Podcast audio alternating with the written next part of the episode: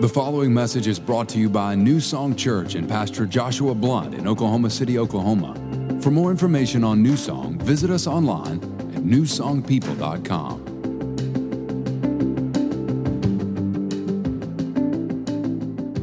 Amen. Well, we're in, a, we're in a series right now called Note to Self. And what we're doing is this series is really about reminding us of stuff that's easy to forget. Now, last year, there was a few times that, that Sarah would need my help with picking up the kids from time to time. She had something going on. Maybe she had another appointment. And so she'd send me a text or she'd call me up and say, Hey, I need you to pick up the kids today. And in that moment, I would make a note to self. I would set an alarm on my phone that told me when to go pick them up because if I didn't, I would forget. And I would be a bad dad. I don't want to be a bad dad, or I don't want to be a good dad. I want to be a dad that doesn't forget his children. So, so I'd make a note to self. I'd set an alarm. And that's kind of what this is about. We want to set some alarms that, that remind you of stuff. Because, you know, it's not that I'm a bad dad, it's just that I forget. We get busy. We get busy. Life's busy. sometimes when we're busy, we forget stuff. And we need to be reminded of stuff that's important. And that's what we're doing in this series. And on that note of reminding you of stuff that's important, we're actually doing a back to school drive right now. Uh, you've probably seen our stuff out in the lobby there, but what we're wanting to do is there's some, some schools in our community that are a little bit, uh, they're, they're facing some challenges. You know, this year is an interesting school year. But beyond that, there's, there's schools in our community, in our city that are, uh, that are struggling right now. And there's kids that don't have the stuff they need to go to school with. And, you know, that's embarrassing. That's hard for them. And so we want to help out with that. So if you go out there, we've got these cards out there, and, and on each one of them, like for, the, for example, on this one, uh, it says Clorox disinfecting wipes, wide ruled notebook paper, five single subject wide ruled spirals. This is under $10 worth of stuff, and that's what most of these are. But these represent actual kids' needs in these schools. So I want you to go out there today before you leave, grab some of these, and then get this stuff and then bring it back next week. Those who are blessed are blessed so we can be a blessing. Amen? Amen. So if you're blessed, then let's be a blessing. Let's help some people out who maybe don't have it as good as, as our kids do or, or other people do. Amen? All right, if you got your Bible, go to Genesis chapter 2. And I want to talk to you today on the subject of note to self, I need help. I need help. And as, as I say that this morning, I'm not talking about I need help, I, although I do. In fact, I, I, need your help today. I need you to be talking to me today as I preach. Uh, you know, something happened when we moved into this building. I want to let you know about something, okay? Something I've noticed. Second service has gotten a little chill. What's up with that? Like you guys used to be like second service was like boom, it was happening. Like you guys are ready to run around the room, and now you're all like, "That's a good point, Pastor." Ooh, that's I'm to write a note here. Yes, remember that later. No, no, no, don't do that. I need you to be like, "That's good." Come on, Judy. What do we say? Tell us. You there you go. Tell me to help you, I will. And I'll be I'll probably be quicker if you talk to me a little bit. I don't know. Maybe so, maybe not. I don't know. I need help. You need help. Amen? Amen. Say this like you mean it this morning, okay? Like tonight, worship night, you're expecting God to show up in your life. I want you to say say this like that like you're thinking that way. Say this. Say no to self. No to self. I need help. I need help. There you go. That's good. All right, keep that energy. I, know what I got's going to be good. It's from God. It's, this is from Jesus. I got a hot message for you this morning. It's going to be good. So don't get caught up in that and get on. No, no, no, no. Stay with me, okay? Note to self, I need help. We need help, right?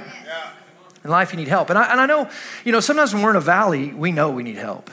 When life is pressing down, we're struggling, things aren't good, we know we need some help there. But sometimes when we're on the ascent, we lose track of that a little bit. Sometimes when we get to the top of the mountain, we, we think we got it figured out. Now we don't need as much help. But I want you to know wherever you find yourself today, you need help. And God has help for you in the form of Himself, but also in the form of relationships that He's called to walk alongside of you to help you through life. That's how God designed you to need other people. I need help. You need help. We're going to look at today what kind of help you really you really need. In Genesis chapter 2, God is creating the world. This is the in the beginning story.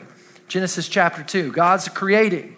And you know, if you know the, the story, every time he creates, at the end of the day, he assesses his work. He looks at what he's done and he says, It is good. So he creates. He creates light and he says, It's good. He creates the atmosphere and he says, It's good. He creates the land and the water and he looks at it and he says, It's good. He creates vegetation, trees and bushes and grass, and he says, It's good. I got some trees and bushes and grass in my house, and sometimes it ain't so good. It gets a little rough. But I got to go back out there and I got to work that land and because a curse happened. Now things aren't as good. But we can get it good again, right? He creates the animals, birds, donkeys, you know, animals. He looks at him, he says it's good. And then he creates man. He creates a human. And he says this in Genesis 2, verse 18 And the Lord God said, It is not good First time that's ever been said, ever. God says it's not good. What's not good? Here it is that man should be alone. That man should be alone. It's not good that man should be alone. Now, think about this, okay? Because I want you to wrap your brain around this this morning. Adam is in a perfect place. Everything God has created that he is in the environment of, God has said it's good. And Adam's there. There's no sin in the world at this point. So Adam has a perfect connection with God. And yet God looks at that. This isn't Adam, this isn't Adam going, this isn't good. Adam's not going, hey, God, this ain't good. I don't like this. God's the one saying this. This is God's observation of his creation. And he says it's not good that man is alone. Now, you could argue man's not alone, right? He's got some animals around him, you know? But we all know, like, we know it's not good to have just a relationship with animals and animals alone. Like, you know that, right? You're getting quiet on me, getting a little nervous. Like, we know, we've seen the crazy cat lady, we've heard of her. She exists. We know that ain't good. Me and Sarah watched a documentary a couple weeks ago. We actually rewatched it called Grizzly Man about this guy who would go out and live for months at a time with grizzly bears. It was not good. He, he's dead. He got ate. But beyond that, there's videos of this guy talking, and he is out of his mind because it ain't good to be alone. It's not good to be alone. So God designed us to be connected. And, and, when you're alone, it's, it's, it's not good and it can get dangerous. In fact, the Bible says this in Proverbs 18.1. It says, whoever isolates himself, seeks his own desire, he breaks out against all sound judgment. When you isolate yourself, get this. God says you, you, you you seek your own desire. So here's what happens you begin to isolate yourself and you become really focused on you. And you get selfish.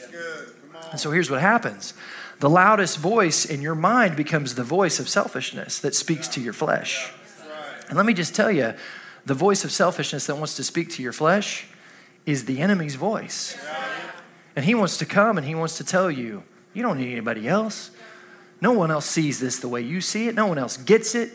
He wants to, you, we, you see this with crazy people that isolate themselves. They get crazier and crazier, and they begin to think that all of the world doesn't see things the right way. Only they see things the right way. And we go, well, we'd never be that. But yet we isolate ourselves from godly relationships that God wants us to have. And it, it puts us in a state of, of, of craziness where we're not really experiencing all that God wants us to experience. Right. Now, sometimes isolation's okay for a season, for a short term, you know, get away with God and connect with Him in prayer and in the Word, let Him speak with you. But listen, Jesus did not die on the cross so you could be separated from the world that needs Him. Jesus died on the cross so that you could become like Him and the Christ in you, the hope of glory, would be shown to the world so that people could be touched and delivered and set free. And God wants to minister to you and through you to the world. So, so you need people. You say, Well, I got Jesus, I got God, that's all I need. Well, not according to God. God said it's not good. Some of you, you, you don't like where I'm going with this. You don't really like, you're not feeling this this morning. God said this, get this, God said this having a relationship with Him and Him alone is not good. That's not, that's not my word, that's God's word. God said having a relationship with Him and Him alone, you're alone. He says you're, you're, you're, it's not good, you're alone. Wow, right? So, so you can't make this argument. I, I got Jesus, that's all I need. No, God says you need other people in your life. You need other relationships. Just you and God is not good. It's not enough. And that's not my word, that's the word of the Lord. So, what does God do? He looks at the problem, He assesses the problem, He sees the problem, and then because He's God and He's love and He's good, He addresses the problem. He fixes the problem. Look at what He does. He says, I will make Him an helpmeet comparable for Him and help meet comparable for him. That, that actually uh, is the word ezer kenegdo. It means this it means a helper appropriate and worthy for corresponding in form and function with him. Let me simplify that so you get what that really means. Here's what God does. He, God says, "I'm going to create someone to be in his life, in his life that is help made for him." God looks at man connected to him in a pretty good place and says it's still not enough. He needs help. So I'm going to create a relationship for him that is help made specifically for him. And I want you to know that God is still in the business of creating relationships for our life that are help made for you and I. There are people that God has set in this world and created that you are supposed to walk hand in hand with through life that are help made for you, that through them and through a godly connection with them, a kingdom relationship with them, you can build the kingdom of God here on earth. Because listen, the kingdom, you don't need to establish the kingdom in heaven, it's established. The kingdom of God needs to be established here on earth. And God wants you to walk with some people that will help you establish that kingdom in your life, in their life, and walk in the purpose God has for you. Can I get an amen? God has this for you.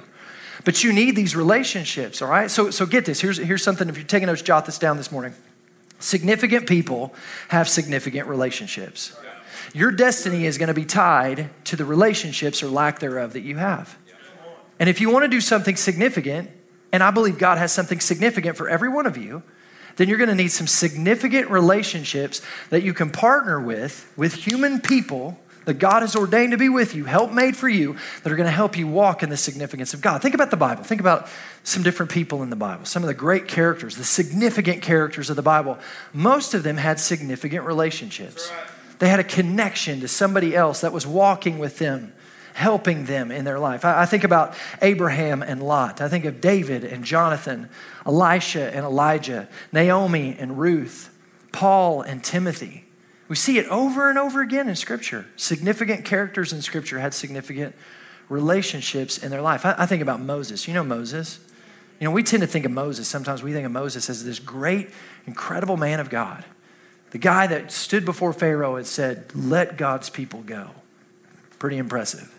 Willing to go before the most powerful kingdom in the world, the most powerful man, and say, Let God's people go. Wow, that's pretty impressive.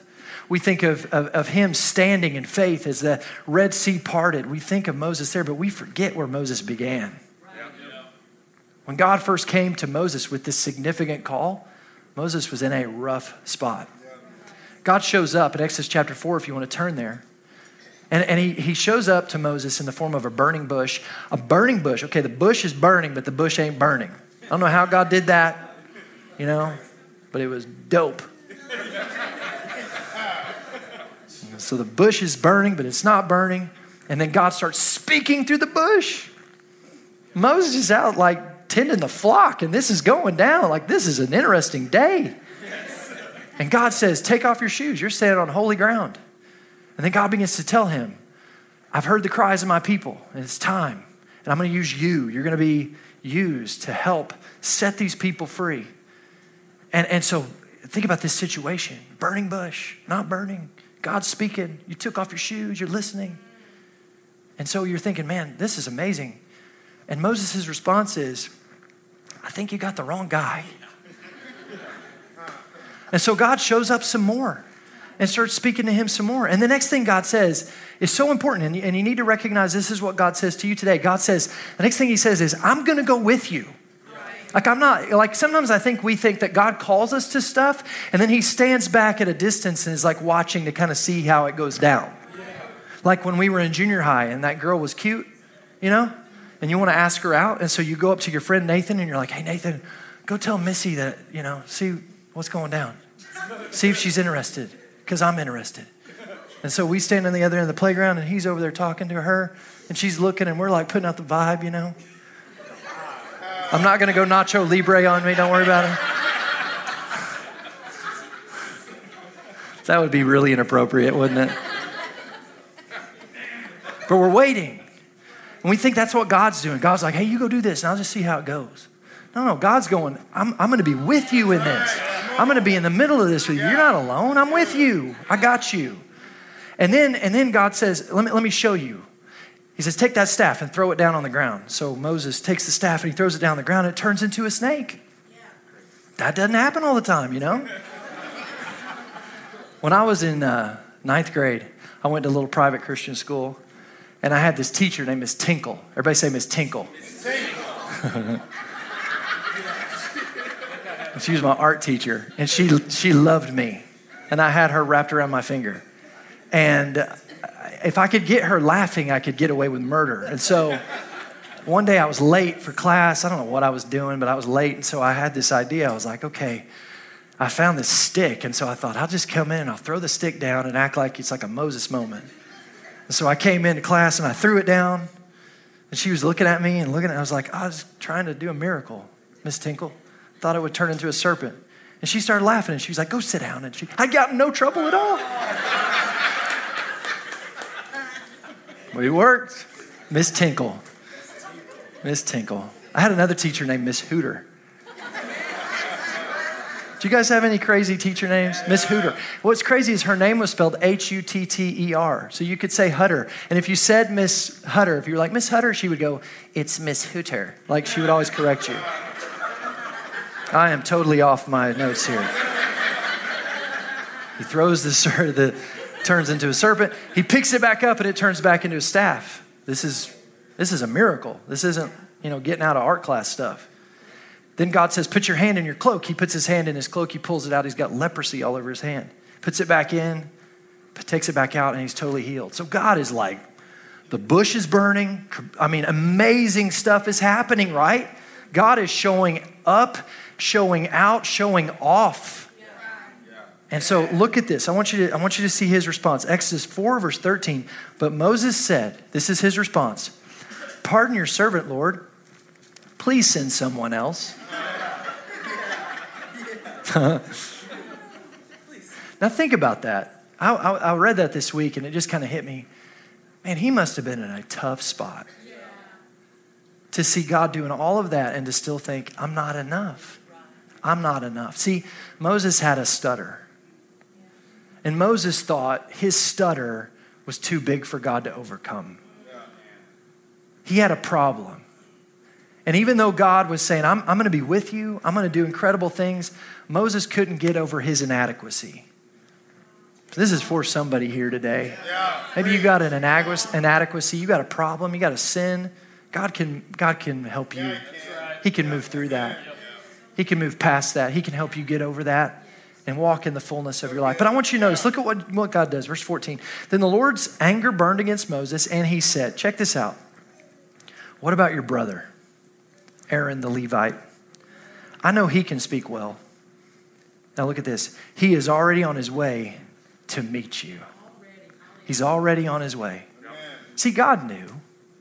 God knew he was going to lay all this out and Moses was still going to have a problem. So what did he do? He had help made for Moses in the form of a relationship that would come alongside him, that would help him in his weakness, in his inadequacy, so he could step into what God had for him. And you know what I love about the story of Moses? Is after this happens, you see at the beginning, as, as Moses first starts doing what he's doing to set the people free with God's power, you see that Aaron is very involved in his communication. But as time progresses, you see Moses starts addressing the Pharaoh. You see Moses starts addressing the people. There's a confidence and a strength that's built in him that is built in him through a relationship, through help that was made for him.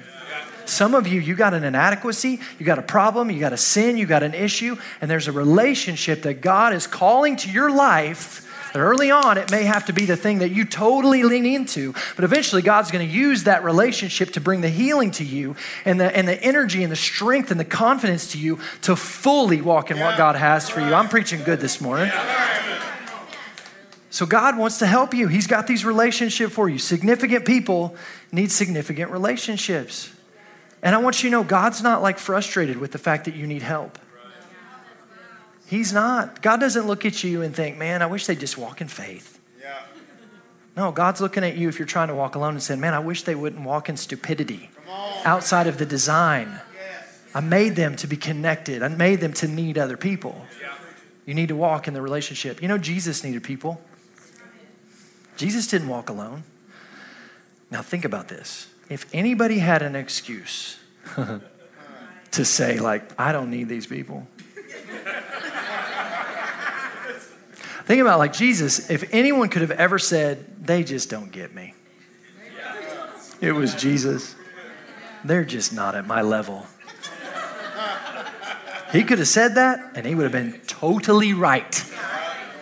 You say that, you're wrong. but Jesus could have been right. But he didn't say that. He didn't walk alone, he didn't separate himself. He had people around him, he had relationships. And he had tiers of relationships. He had, he had the, the big group, he had the 12, and he had the three. And he, and he had him because he needed him. Because, see, when God came to this world in the form of, Je- when Jesus came in the form of a, of a man, he needed human relationship. He came under what a man would need in life. And so he, he related to other people. He needed relationships. You say, well, Pastor Josh, I watched Jesus and I'm looking at him going, these people aren't helping him. They were helping him. You know how they were helping him? They were present. You know, sometimes we just need people to be present. I think of Jesus in the Garden of Gethsemane. He's going to the, he's going he, at the Garden of Gethsemane. He is hours away from the cross, and he knows what's ahead of him. He knows what he's going to go through. He knows he's going to be spit on, mocked. He knows that they're going to whip him with a thing called the cat of nine tails that has these leather whips with at the end of each strand was, was bone and glass that was designed to not just leave a mark, but to rip the flesh from his back, to expose nerve endings that would be excruciating. He knew he was going to be spit on, punched, have his beard ripped out. He knew he was going to be nailed to a cross where he was going to bleed out and suffocate. And as he's doing this, he also knows that the weight of all of the world's sin is going to be placed on him, that all of the weight of all sickness and disease was going to be placed on him. All the shame related to the worst sins that have ever been committed are going to be in his memory bank to the point that the Bible says his visage is marred beyond all recognition. In other words, he didn't even look like a human because of all of the weight of sin and sickness, tumors, every ugly thing was placed on him in that moment. He hung there until he died. He knows that that's coming. We know that he knows that's coming because he's under such pressure. He's sweating to the point that he begins to sweat blood. This is ahead of Jesus. And as he's getting ready to go there, I want you to look at this Matthew 26, verse 36. It says, Then Jesus came with them, this is his disciples, to a place called Gethsemane, and said to his disciples, Sit here while I go over there and pray. Verse 37 And he took with him Peter and the two sons of Zebedee and began to be grieved and distressed. So notice, he invited three guys to go with him as he moves into this place of distress and sorrow and pain. Verse 38 Then he said to them, My soul is deeply grieved. That's the understatement of all time. To the point of death. Remain here and keep watch with me. And if you know the story, they did a terrible job. They kept falling asleep. They didn't have any clue what was really getting ready to go down. They were clueless. But I, I, was thinking about this this week and looking at this verse, and I just thought, you know, even if they would have been really into the moment, it wouldn't have mattered. Like, let's say that they were sitting there rubbing his shoulder saying, Jesus, you got this. It's going to be okay. It's going to be terrible, but you got this. That ain't going to change anything. Jesus has to go to the cross. Revelation says that it was preordained that Jesus would go to the cross before the foundation of the world. Before this world was even created, guess what? Jesus was going to the cross for you and for me. Yes. It was going to happen. So, why did Jesus want them there? Here's why He just wanted people to be present. You know, sometimes there's moments in our life when we're hurting, and really the people you're in relationship with can't fix it, but they can be present. And sometimes that presence is enough. Once you see Jesus needed help, I need help, you need help, we all need help. So, what does this help look like? Do we just need anybody? No. No, it's not anybody. No, John Lennon said it. Help, I need somebody. Not just anybody. Not just anybody. You don't just need anybody in your life. I think sometimes I think, I, I, especially with young people, I'll see it. It's like they kind of treat their life like they're trying to figure, figure out if the spaghetti's ready. I'll just throw the weight of my life up against other people and see if it sticks. No, no, no. Like you don't just need anybody. You need you need the right people. In fact, look at this. Genesis 2:18. Go back to it. It says, "It's not good that man should be alone. I will make him and help meet comparable for him. That word comparable there means one who is a helping counterpart. A helping counterpart. A counterpart is a part that is similar. Get this, this is big. Similar, but opposes to bring balance similar but opposes to bring balance. You, maybe you've seen a counterweight before, a little scale, and there's something on one side that's weighing it down, and so you put counterweight, counter to, to bring counterbalance to bring things into balance, right? Or maybe you remember being a kid and playing on the playground. You get on the seesaw or you get on the teeter totter, right? And you get on there and you sit down. And if you just sit there without anyone on the other end, you don't do anything. It just sits there, stuck. What you need is someone similar in weight that can bring some opposition that will bring balance so that that thing gets lifted. Some of you are going through life and, and, you feel like you've got this, this thing God's called you to. You feel like there's a significance in the calling, and you feel, but you feel like you just can't quite get off the ground. Like this thing just doesn't seem to be moving forward like I want to. And maybe it's because you don't have the holy opposition that you need in your life to bring balance to you, to help you to walk in the fullness of life God's called you to. You need some people in your life. You need some healthy, godly opposition. So, what does that look like? Well, first of all, here's the first thing. In, in these relationships where you need help and we all need help, everybody say note to self. Note to self. I need help. I need help. Where, where we need help in those kind of relationships, number one, they need to be a follower of Jesus Christ. You need someone that is similar to you, right? Now, I'm not saying you can't have relationships with people who aren't Christians. You can. You need to. In fact, remember, Christ in you is the hope of glory. The world needs to see you. People around you, they need to see you. But remember, we're not talking about just any relationships. We're talking about the I need help relationships. We're talking about kingdom building relationships where you say, Well, Pastor Josh, you said I need some opposition. Who better to oppose me than a non believer? Yes, but the opposition is designed to help you build the kingdom of God, not to pull you away from the kingdom of God. Okay, so you need a believer that you can walk with. Amos 3 3 says this it says, Can two people walk together except they agree on the direction? The answer is no. No, you can't. If me and Sarah walk out of my neighborhood and we say, We're going to walk together, and I'm going this way and you're going that way, we are not walking together in agreement, are we? No. Okay, that's real simple. 2 Corinthians 6:14 says this. It says, "Do not be unequally yoked together with unbelievers." Now, when we talk about being unequally yoked, we're not talking about having a friend who's really buff and you're not. we're not talking about eggs here. The Bible here is talking about a yoke, like what was used for a yoke of oxen. What they would do is they would take these two oxen and they would yoke them together with this big wooden thing that would go around them and, and, and they would attach that to a wagon or a plow or some kind of burden. And then those oxen would pull that together. They'd pull the burden together. Now, an unequally yoked group of oxen would have one oxen that was stronger than the other. And so here's what would happen if one oxen is stronger than the other, the stronger oxen is going to pull harder, and the weaker oxen, who's not pulling as hard, is going to be pulling them in this direction. So, guess which direction you're going? You're going in the direction of the weaker oxen. Some of you believed a lie. I can change him. Note to self. You need help. You ain't changing him. What's going to happen? He's going to change you. You're going to find all of a sudden you're not, you're not heading towards the mark of the high call of Christ Jesus. You're being pulled this way, and you know where you're going to go? You're going to go in circles round and around. Because you know what? You hitched yourself to a dead ox. If you're a Christian, you're alive in Christ Jesus. Those who aren't saved are dead in their sins. You're especially going to be, you, some of you dragging a dead ox around with you.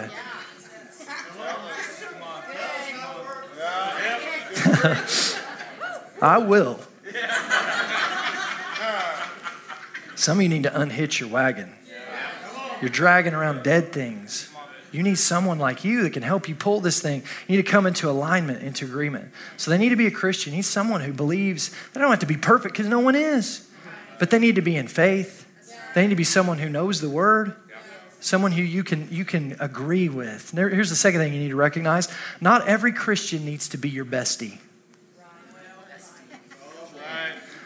Just listen, please hear me. Just because they come to New Song Church doesn't mean they can help you with every problem you have. You say, "Well, Pastor Josh, you should see them worship." They they worship. They get it in worship. That's great. They may be getting it because they were not getting it this week, and they know they need to get it right now.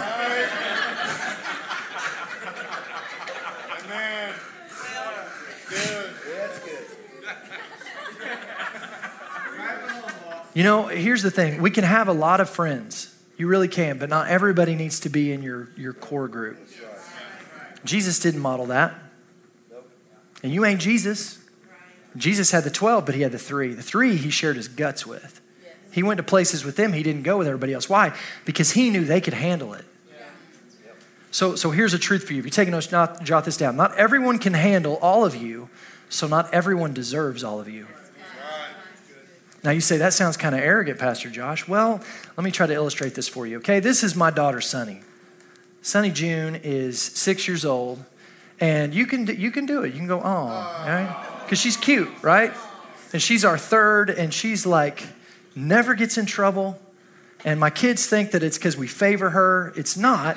It's just she's always good. She's just the sweetest little thing. She's blonde, blue eyed. She's got freckles. You can't see it, but the freckles. It's ridiculous. And her love language is, is physical touch. So, like, you know, if you tell her you love her, she's not just gonna be like, I love you too. She's gonna like come up to you and hug you. If she's sitting on the couch and you reach out your hand to hold her little hand, she won't just like hold your hand. She'll move over close to you and wrap her arms. I mean, she's just, I'm done. so, but here's the thing I love her. But I, I, don't, I don't walk up to her and hand her the keys to the car and say, hey, I need you to drive me to work today. Because she can't handle that. As much as I love her, as much as she's a part of my life, she doesn't have that ability. She can't touch the pedals and see, see over the steering wheel. The dexterity is not there. Motor skills, not there. Knowing the laws of how to drive a car does not exist. So if I hand her the keys and I put myself in a car with her and ask her to drive me somewhere that she's not ready to take me, I promise you this, we're going to end up on the side of the road. The question is not, are we going to end up on the side of the road? The question is, how bad's the wreck going to be?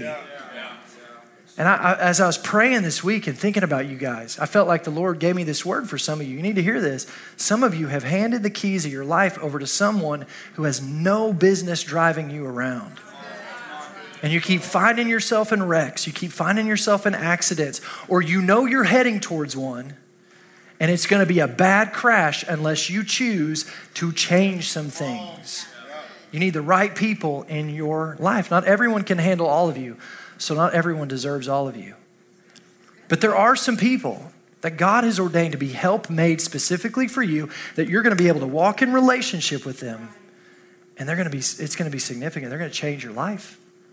I, I love this quote I read this week from a guy named Dr. Les Parrott, he said, There will be strong and unfriendly winds that will make a mess of our lives. On those blustery days, the kindness, prayers, and simple but profound ministry of the presence of dear friends will be an anchor to our unraveling, the rescue to our storm. You know, I, have got some significant relationships in my life, and I'm still working on being better about partnering with these relationships. But they're so important. There's some people, not everybody, but there's some people in my life that they get to see my guts. They get to see the ugly. They get to see the stuff that not everybody gets to see. They see me in my worst and my best. And their, their role in my life is so important. So important. So, so, what are we looking for in these kind of relationships? It's great for me to tell you you need some good friends, but but let's talk. Let's get real. Like, how do we find them? What are we looking for? What's what's the protocol? Okay, so I want to help you identify these types of friends. I got five points for you as we close this out. On the five, these are the five things I believe, and this isn't all encompassing, but these are five important things I think you need to be looking for in relationships that are going to help you. And by the way, as I talk about these, I'm not just talking about like this is not you just going, okay, we'll see if these people meet my criteria. This is also like goals. Like, this is what you should be going, okay, I'm looking for this and I'm working towards this myself. This is who I need to become. So here's the first one Do they make you better? Do they make you better? Proverbs 27 17 says, As iron sharpens iron, so a good friend sharpens a friend. You need friendships in your life, relationships. I need help, you need help. We need people in our life that when we spend time with them, we walk away going, I could do better. You need some people in your life, men, that you walk away from them and you say, I can be a better father. Their example in my life makes me want to get better. I, I could be a better mother. I could be a better student. I could be a better son or daughter. I, I, I hang out with them. I see the way they treat their parents, and I, I need to get my act together. I need to do better. I could be a better student. I could be, I could be better. Eh, do you have friends like that, or do you have friends that when you, you walk away from them, you go, man, I don't like who I've become around them. I've had some of those. I've, I've, I've had relationships where, especially I remember when I first started really pursuing God and wanting to change some stuff about myself that I knew wasn't God's highest and best. I would, I would go hang out with this particular group of people and I would, I would get in my car after the fact and I would feel like, man, I don't like who I've become around them. I get sarcastic and I get judgmental and I get, I just, I don't like that. So I had to decide, and, and I didn't not go to all of them and say, "Get me thee behind me, Satan." Like I, that's not. I just I just made the decision that I was going to start to distance myself from them, and and or or when I was around them, I was going to really work hard and stay focused on being who God created me to be, and not drifting into that old way. So maybe I could bring them up to a new level. But but my point is this: Do you have some people in your life that make you better, that sharpen you? They don't dull your edge, they make you sharper, they make you better. You need some friends like that. Here's number two Are your friends honest with you? Do you have some people in your life that can be honest with you? Proverbs uh, 27, verse 6 says this it says, Faithful, everybody say faithful. Faithful. Faithful are the wounds of a friend, but the kisses of an enemy are deceitful. Faithful are the wounds of a friend. Now, when it talks about wounds here, it's not talking about like, you know, somebody lopping your arm off. That word wounds there means like a slight bruise it's not off with their heads. It's not, you know, they, they, they come to you and they cut you so deep it takes you forever to heal.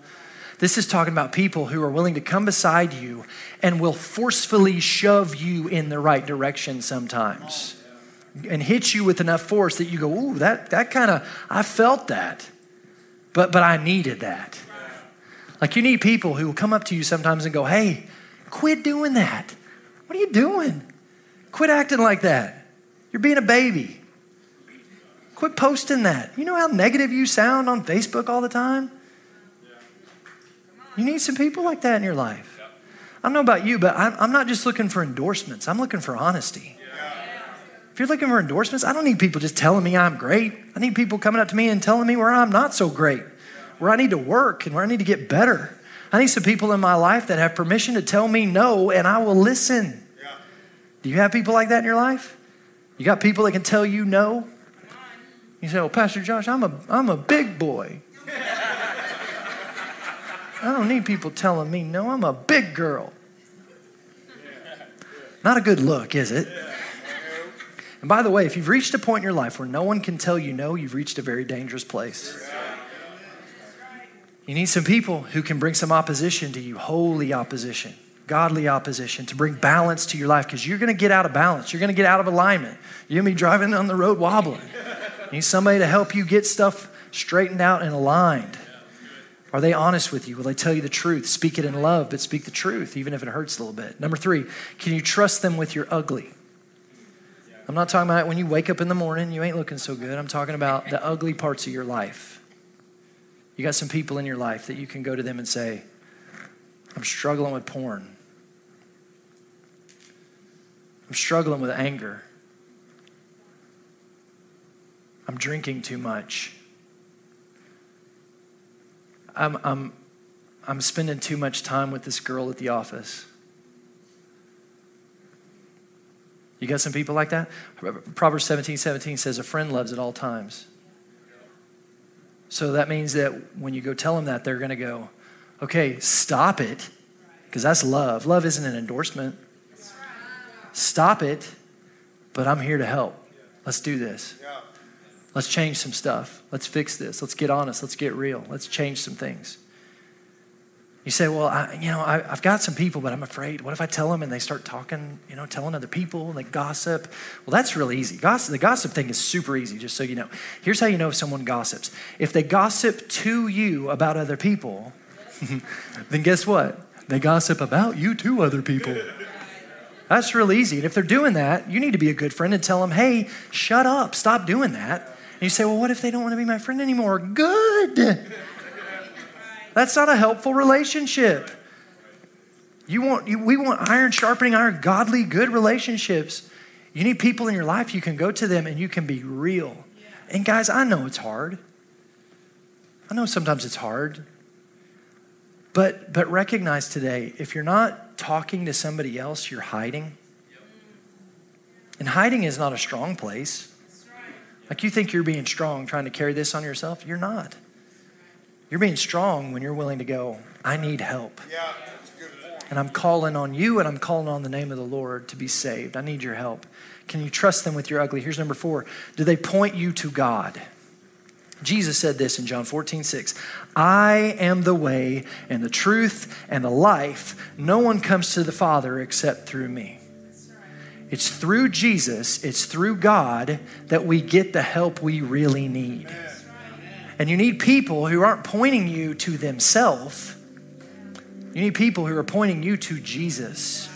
And something I've noticed about people is people people like to help, but sometimes if we're not careful, we can drift into this place where we, we like to help and we like being needed.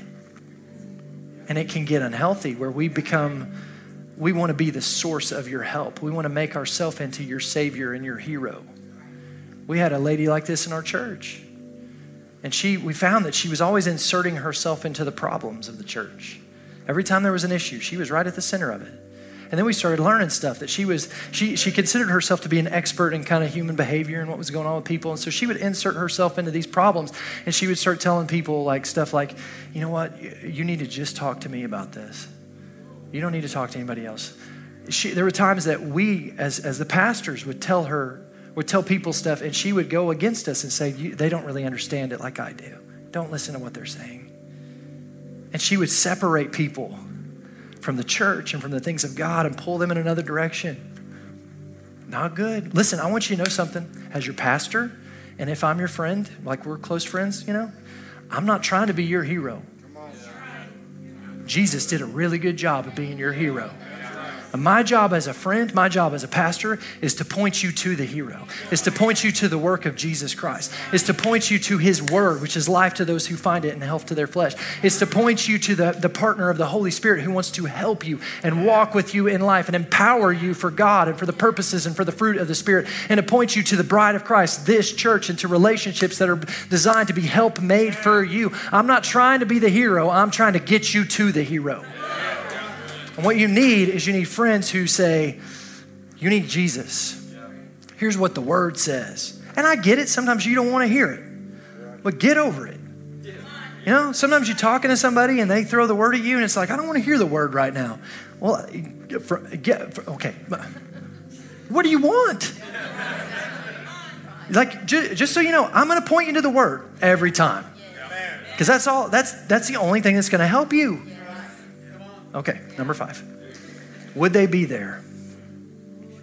Would they be there?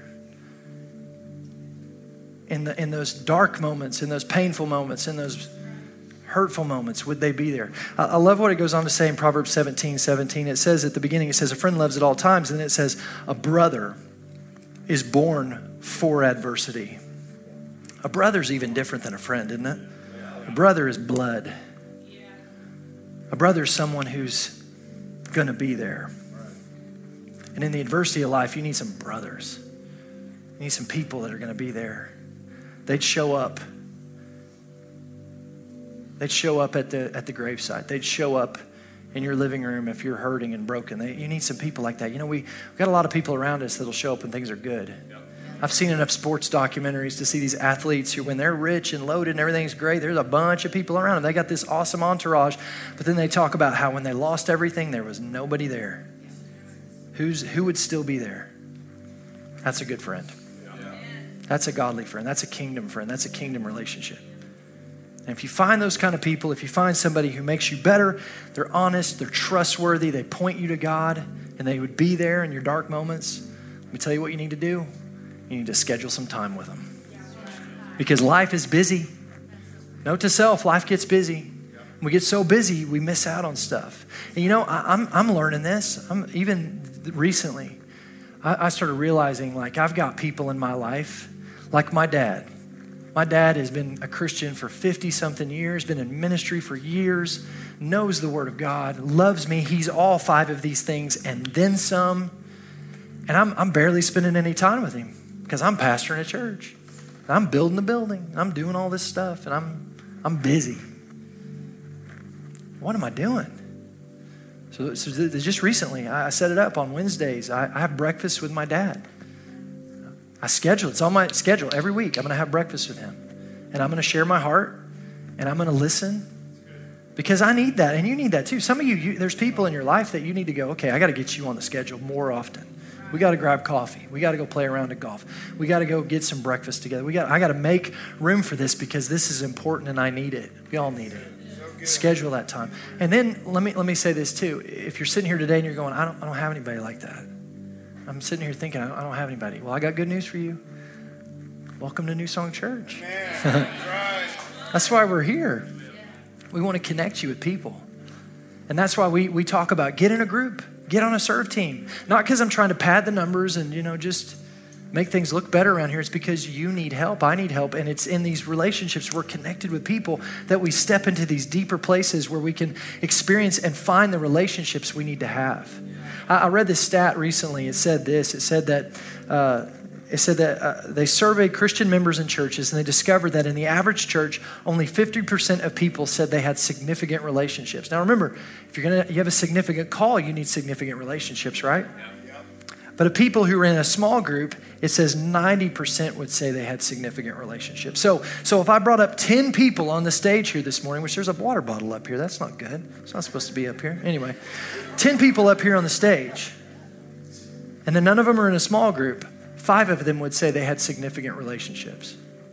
I put 10 people up here and they're in a small group, nine out of 10 would say that. So, so what does that tell me? You want significant relationships? Get in a small group. You can go out in the lobby today and you can sign up. We got people out there ready to connect you, get into a semester of small groups with us. It doesn't mean you're committing your life, but I believe that God's going to lead you to the right group and connect you with the right people so that you can find help that was made for you. You need help. I need help. We all need help. Somebody say, Note to self. Note to self. I, need help. I need help. Would you bow your heads and close your eyes? What's the Holy Spirit saying to you today in this message? Maybe, maybe uh, you're thinking about some relationships in your life that you need to, you need to settle and recognize they're not good and they're not, they're not pushing you towards the high call of God. They're pulling you away. Maybe you're dragging around somebody dead. Or maybe someone is pulling you in a direction away from your important relationships. If that's the case, I encourage you to obey God and do what He's asking you to do. Maybe you're here today and you go, I need some people. You know, one of the things I love about our church is so good is that we're not just a young church. I love that. I hope you know. Like, I, I, church is supposed to be a family. And in a family, it's not just a bunch of young people, it's all generations. One of the great things about generations is there are generations that have gone before us that are wise. And there are people in our church that are wise. They've been married longer than you, some of you are struggling with some stuff that you'd talk to them and they'd be like, do this, and it would fix it. You need to chase after some of these relationships. You need to be open to what God's saying. Not, not, just because people are old doesn't mean they got all the answers, but there, I do believe there's some help made for you and some fathers and mothers and brothers and sisters in, in this church that you're supposed to connect with. You need to connect in these relationships. It's not good for man to be alone. It's not good. Lord, we love you today and we praise you and we thank you for your goodness and your grace. And we thank you, Lord, that you, you are fine with us needing help. You're fine with us needing other people. And so, Lord, we, we, we say today, we recognize today how important these relationships are to our life. And I pray that you would help our church. Lord, I know you wouldn't lay this message on my heart without making a plan in a way so that we can connect with the people we need to connect with. So, Lord, I, I thank you for these divine connections that are going to take place. Lord, I thank you that people are going to meet people that you've designed for them to walk hand in hand in life with. Thank you, Jesus, for aligning that. Lord, I pray that the Holy Spirit would speak to every person. Help us to see people like we've never seen them before. Help us to be drawn together in Jesus' name, Lord. Thank you for it. With your head still bowed and eyes closed, if you're here today and you don't have a relationship with God, maybe you never made Jesus the Lord of your life, and you know today that that you're not right with God. You're not where you should be. You've never stepped into that significant relationship, so significant that brings you from death to life. If that's you, I want to pray with you this morning. Maybe you're here and you've been close to God before, but you know you've drifted. And you know today you're, you're not where you should be. And you need to get right. If that's you today, I want to pray for you. So here's what I want you to do. I'm going to pray a prayer, and I just want you to repeat this prayer after me in New Song Church. Since we all agree with this prayer, let's say this together. Say, Father God, Father God thank you for Jesus. Thank you for, Jesus. Thank you for sending your Son to die on the cross for my sins. I confess that I've sinned and I need a Savior. And I believe that Jesus died on the cross for me. And I believe that He rose from the grave so I could be raised to new life through Him. Thank you for saving me. Thank you for being my friend. Thank you for making a way. I give you my life. I make you my Lord. In Jesus' name, amen. Thanks for listening to this week's message from New Song Church. If you have a prayer need or would like more information about New Song, you can email info at newsongpeople.com. If you would like to partner with New Song through giving, go to www.newsongpeople.com forward slash give. And if you want to stay connected to New Song, you can find us on Facebook, Instagram, and Twitter by searching for New Song People.